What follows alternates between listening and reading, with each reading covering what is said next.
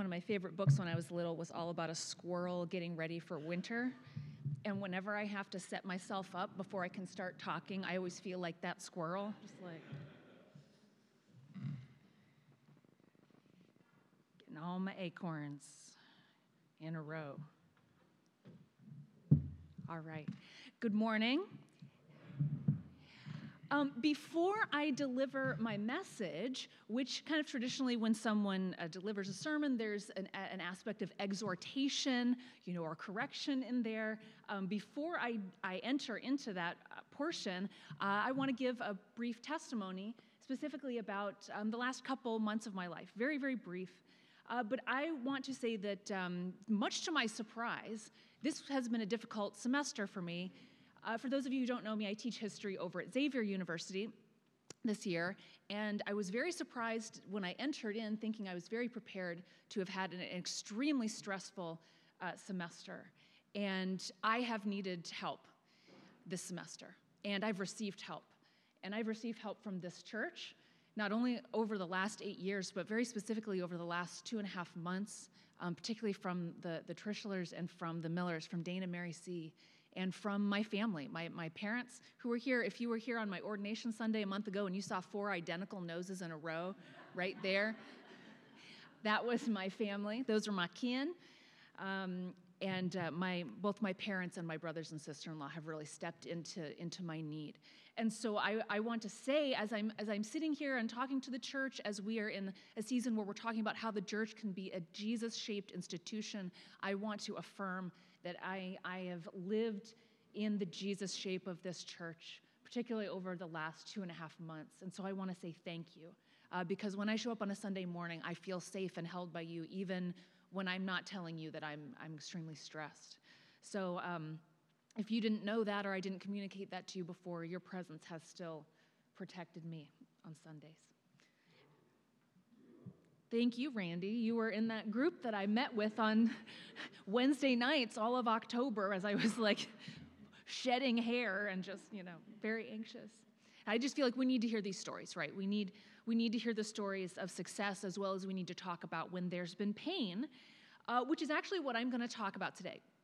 So, my sermon today is a little bit of a companion piece to when I spoke in July, with one major difference in July, I talked about uh, um, forgiveness and reconciliation after moral injury, after something really serious has happened where there's been sin involved and forgiveness needs to happen. And to illustrate that, I talked about uh, the, the reconciliation that's been going on in Northern Ireland uh, since the Good Friday Agreement 25 years ago. This sermon is not about moral injury, but it is about pain and so, to illustrate that difference, I'm curious did anybody play sports um, either as a small child or like going up through school? I see some nods, yeah. Did you ever, you know, fall down or run into a goalpost and you had kind of like an old fashioned coach who said, you know, son, are you hurt or are you injured? And if, you if, they, if they determined that you were just hurt, they said, you know, rub some dirt on it. I think that as the church, we're, we're a little bit more comfortable and we're getting more comfortable talking about injury. Uh, we're, we're a little bit more comfortable talking about what happens after we've been punched rather than slapped.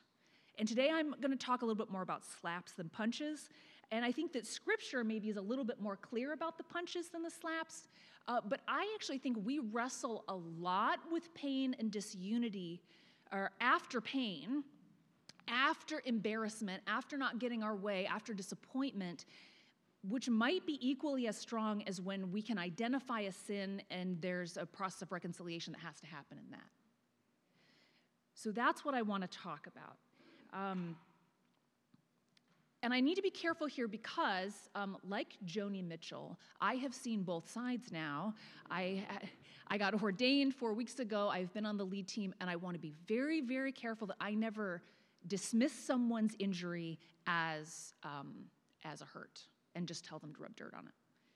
So I need to be cautious here. At the same time, I want us to be mature and look at ourselves and really evaluate what is it that I'm experiencing? Am I experiencing something where I need spiritual and relational triage, or am I in pain? And do, I, do we need to be better at forgiveness and reconciliation in the face of that?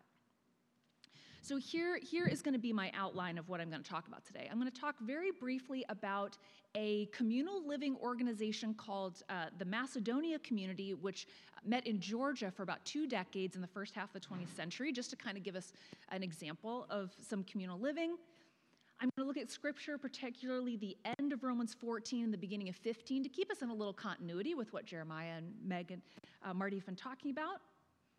I'm then going to offer a little bit of a personal confession. And then uh, I'm going to dig into what I think Paul's practical steps are here and maybe add one of my own at the very end. So, Macedonia community, Romans, personal confession, practical steps. Awesome. The United States is, is interesting for a couple of reasons, and one of them is that we seem to attract experimental living communities, both people that come from outside the country and go, I think I can make this happen in the States, or Americans going, I'm going to figure out a new way of living, I'm going to try it here. So we actually have a long history of communal living experiments and utopian experiments, including here in the Midwest. There have been quite a few that have cropped up over the centuries um, before and after we became a nation state. And the Macedonia community is no exception. It met uh, in a formal capacity from 1937 to 1958 in rural Georgia. And it was a part of sort of a back to the land movement. It was, about, it was a, an urb, rural renewal movement, and it was fueled by Christians who wanted to abandon um, kind of the hyper individualistic, hyper capitalistic culture that was developing in the United States after the Second World War when we had split from our Soviet allies. We'd been allies during the Second World War, and now we're pushing against each other in these two big kind of civilizational uh, values conflicts. And so American culture had become even more individual and even more um, invested in a, um, a capitalist idea uh, to push back at our exact opposite, the Soviets. So there were a group of believers who met. They, were, they had farming, they were doing rural farming and crafts, and had a toy making business. And what happened to Georgia, the Georgia community, the Macedonia community, is what happens to most communal living experiments, which is there was just disagreement after disagreement after disagreement, and member after member left until there was just this small group left. They really couldn't run the community without a community and it dissolved. And the people that were left went to the Bruderhofs in, in upstate New York. And this is actually half of the pattern that we see with these utopias and communities in the United States. Either individual will just wins out over communal living over time and it, it just breaks up piece by piece. Or, even worse, you have one personality that will dominate and the, co- the community lives to serve the will and the vision of one central guru um, or, or prophet kind of figure. And so it looks like communal living when really it's all of these people submerging their will under one will. And the church can go down one of these two paths too, right? We're a voluntary community. Nope, nobody's keeping us here, you know. We meet voluntarily and we can dissolve sort of bite by bite. Uh, Benjamin Franklin said empires are most easily dissolved at the edges like a cake, you know, just bite by bite. Or to stay together, we can find a really strong personality and just hang on for dear life and cease to be the church in both cases. So let me look at Romans. Let's, let's see what's going on here. We're at the end of a big conversation about food. And Jeremiah um, has gone into that in quite, de- quite a lot of detail. So let's look at what Paul is saying to the church in Rome. So I'm going to read Romans 14, 19 through 22, and then 15, 1 through 6. You better hold it close to me because I'm old. Okay. Therefore, let us make every effort to do what leads to peace and to mutual edification. Do not destroy the work of God for the sake of food. All food is clean, but it is wrong for a person to eat anything that causes someone else to stumble. It is better not to eat meat, or drink wine, or do anything else that will cause your brother or sister to fall. So, whatever you believe about these things, keep between yourself and God. Chapter 15. We who are strong ought to bear with the failings of the weak and not to please ourselves. We should all please our neighbors for their good to build them up. For even Christ did not please himself, but as it is written, the insults of those who insult you have fallen on me. For everything that was written in the past was written to teach us. That's a life verse for historians.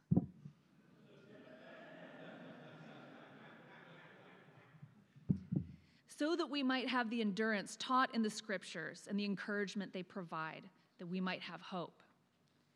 May the God who gives endurance and encouragement give you the same attitude of mind towards each other that, just, that Christ Jesus had, so that with one mind and one voice you may glorify God, the Father of our Lord Jesus Christ. So, again, this is at the end of a long conversation that Paul is having about food.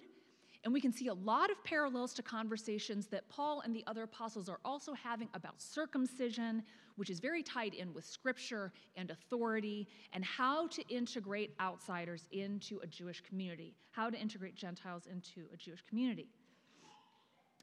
Um, and, and these conversations were not peripheral to this community. They were serious conversations. They were uh, uh, considered real differing values, but they weren't about moral injury, right? They are real, they're serious, they were shaping this community, but they're not about sin per se. And we have these same kinds of disagreements in, in our church and in the church writ large. And I think some ones around which um, we have genuine disagreements uh, that are probably the same from church to church are how do we spend our money? How do we use our space, our building? To what ministries, internal or external, do we give our time and our energy? And you know, who do, who do we hire? Like these are the kinds of questions where people can really rub up against each other in uncomfortable ways. These aren't issues of moral injury, but they are issues of judgment. They involve negotiation and uh, they have the potential for very serious disagreement and frustration, and let's just face it, like pain. These can be pain points in churches and between people who love each other. So I see three main points that Paul is getting at that would help us think about unity after pain and maybe even unity inside of pain while pain's still going on. And those three things are these peace and mutual edification are tied together, they are, they are inextricable from each other. Two, when we walk through this, we are to do so in the imitation of Christ, who um, gave up his own way for the benefit of weaker members. And that, in fact, to do this kind of work, we're going to need endurance and where that comes from. So, in order to talk about that, if I'm going to speak about that with any credibility, I've now come to my personal confession. Did anyone here, has anyone gotten to see the, um, the stage play of the Screwtape Letters? I think it was here right before the pandemic, maybe December of 2019. Maybe just one? No. Oh, guys, let me tell you, you have got to go see this. It is a two man show and the actor playing Screwtape is the only one who speaks. The other actor is actually a, um, a dancer by profession and has no lines, but is on stage the entire time, and it is a purely physical performance. And the, the, this other actor plays this kind of feathered demon who is taking dictation as Screwtape writes the letter to Wormwood, and then occasionally does other things. And the thing in particular that was uh, of interest to me is that around this stage, which is like an office, there are all these little caches, all these little trap doors. And the little feather demon, when he's not taking dictation, will go around and pop open his little trap doors and pull out comedically large bones to chew on during the performance. So, in my time being a part of a church, and in particular in my time being on lead team, I accumulated some people that don't talk to me anymore. And I have really chewed on those bones. And one thing that I've noticed is that Sunday mornings is when I find my little cache and I pop it open. And whether or not I'm preaching, those bones come out and they get at you. And I need to be accountable to this body as a whole if I'm going to sit up here and preach.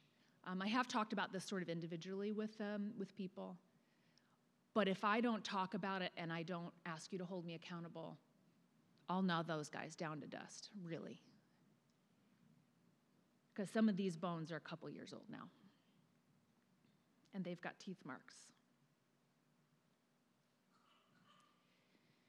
So, my ultimate thesis for today is this as I go into looking at what Paul's steps are.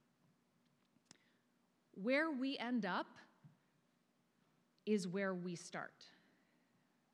Or, in other words, how we end up when it comes to pain eh, after disunity is how we started out in the first place.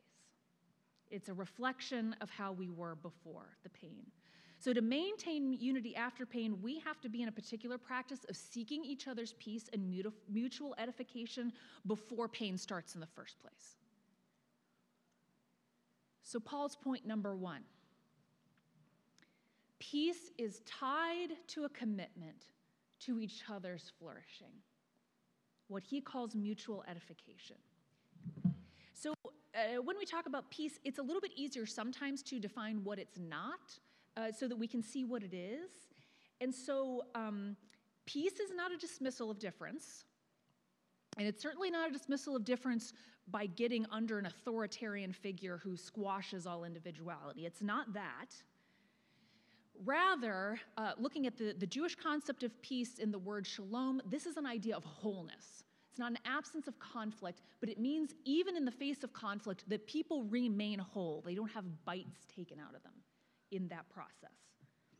And the word here is mutual. That is a really important word. If wholeness is really going to be whole, we're not going to sacrifice the most uh, vulnerable or uh, shy or peace oriented members of our group in order to come to some kind of imaginary consensus.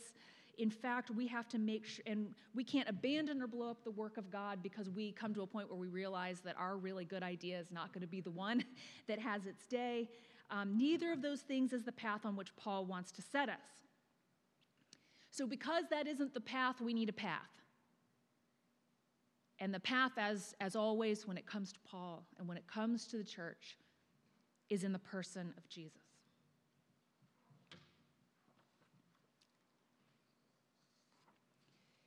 So, to do this, also, point number three before I circle back around to, to Jesus and who he is and how he does this, is that um, this is hard work. We need endurance. We need what some like uh, recent developmental, you know, child psychologists have called grit. Because staying in a space with someone like a church, staying in that space when someone has caused us pain, takes endurance. Telling someone that they've caused us pain takes endurance. Staying put when someone tells us that we're the ones who cause them pain, that takes endurance too. My, uh, my grandpa Ranum, who is now late and who was a Nazarene pastor during his life, used to say that getting old stinks, but it beats the alternative. Uh, in other words, aging is not for sissies. And friends, staying true to the work of God while pursuing each other's mutual edification is not for sissies either. So, what do we do? We pick up our feet and we point them towards the wholeness of our neighbor with whom we are in conflict, with whom we disagree. That means that we spend a lifetime, we spend, spend our Christian walk even before that, meditating on what that looks like, meditating on how the church can be whole, not just me in that group. Now, sometimes I'm going to admit that can involve a step, um, a step back. It might be a step back from a ministry where uh, you realize that you're not on the same wavelength. But the question becomes can we do that while maintaining the relationships and while not blowing up the work that is happening? Maybe we need to take a step back, but not out. That's okay. The way that we do that is by embracing submission to each other. This might be somebody else's day, somebody else's idea that gets their day, and it's not mine. Uh, we're not good at this, right? We either go down the route of authoritarianism when we talk about submission, or we abandon it altogether. This is not something we celebrate in 21st century American culture. We are very, very dedicated to the individual. But this is an imitation of Jesus. Here's what Paul says about Jesus and submission in Philippians 2 7. This is, I chose the King James for this one because I, I think it expresses it really beautifully. But he made himself of no reputation and took upon him the form of a servant and was made in the likeness of men. This is similar to what Paul says in the verses we just read in Romans 14, where it says, The insults of those who insult you have fallen on me, the me being Jesus here. This is a lifestyle of the priesthood of all believers that we need to experience and we need to sustain a long term practice of taking a back seat to our own pre- uh, preferences out of good judgment and spiritual discernment, not because we're always losing in a power struggle. That's not what I'm talking about. Again, this is not submerging a moral injury to protect the reputation of an institution, or as we often say, to protect Jesus' reputation. Strangely, his reputation has been fine despite all the stuff we've done to trash it. This is about the good of the body and the good of the work of God in the face of our own disappointment and maybe even our own embarrassment or pain. To do this, one thing we may need to pursue is that we do need to talk to a few people about what we're feeling. Like, we need to judiciously choose a few people and say, I don't like this. This does not feel good to me. I am I'm struggling with this decision. But Paul very interestingly says about some of this that we need to hold it between us and God. And I think that's so wonderful because it doesn't say keep it to yourself. He says hold it between you and God, the other one who holds these things with you. So we'll make some good judgment. When we're in pain, there might be a couple people that we talk to, and the rest we keep between us and the one who holds our pain with us. But I'll say very lastly, there's only one thing that has really worked to get that bone out of my mouth when I've really got it in there. And this is something, it was so interesting that um, Anthony Jones preached on this, I think one of the last Sundays he was here, Meg, and I had heard him say it before, was that the only way that I get out of a, a pain spiral myself is I have to pray on behalf of the person that I perceive is causing me pain. And, you know, not, not pray, Dear Lord, make so and so grow up and see things the way I see them. Give them maturity, Lord, like me. That doesn't work. I have to pray, Dear Lord, please bless so and so today. If they are facing pain or an obstacle, please get them over it. If they are alone and lonely, Lord, please be present with them. It's the only thing that has ever worked for me to get my teeth off that bone, genuinely. Um, because I have to want their mutual edification. I need them to be whole. If I'm going to be whole after pain, church, if we're going to be whole after pain, we even need the people with whom we disagree to be whole. Um, and we're going to have to do it over and over again. We're going to do it over and over again. This is a life. This is the life we've walked into. This is the life of submission that we've chosen. And so, to practice that, we take the blood and the body of Jesus into our own bodies. We get rid of that thing that we've held onto in our mouths so that we can take in the good medicine, the good food that Jesus provided from his own body for us. So I'm going to hand over to Meg now, who's going to lead us through reconciliation through Jesus' body.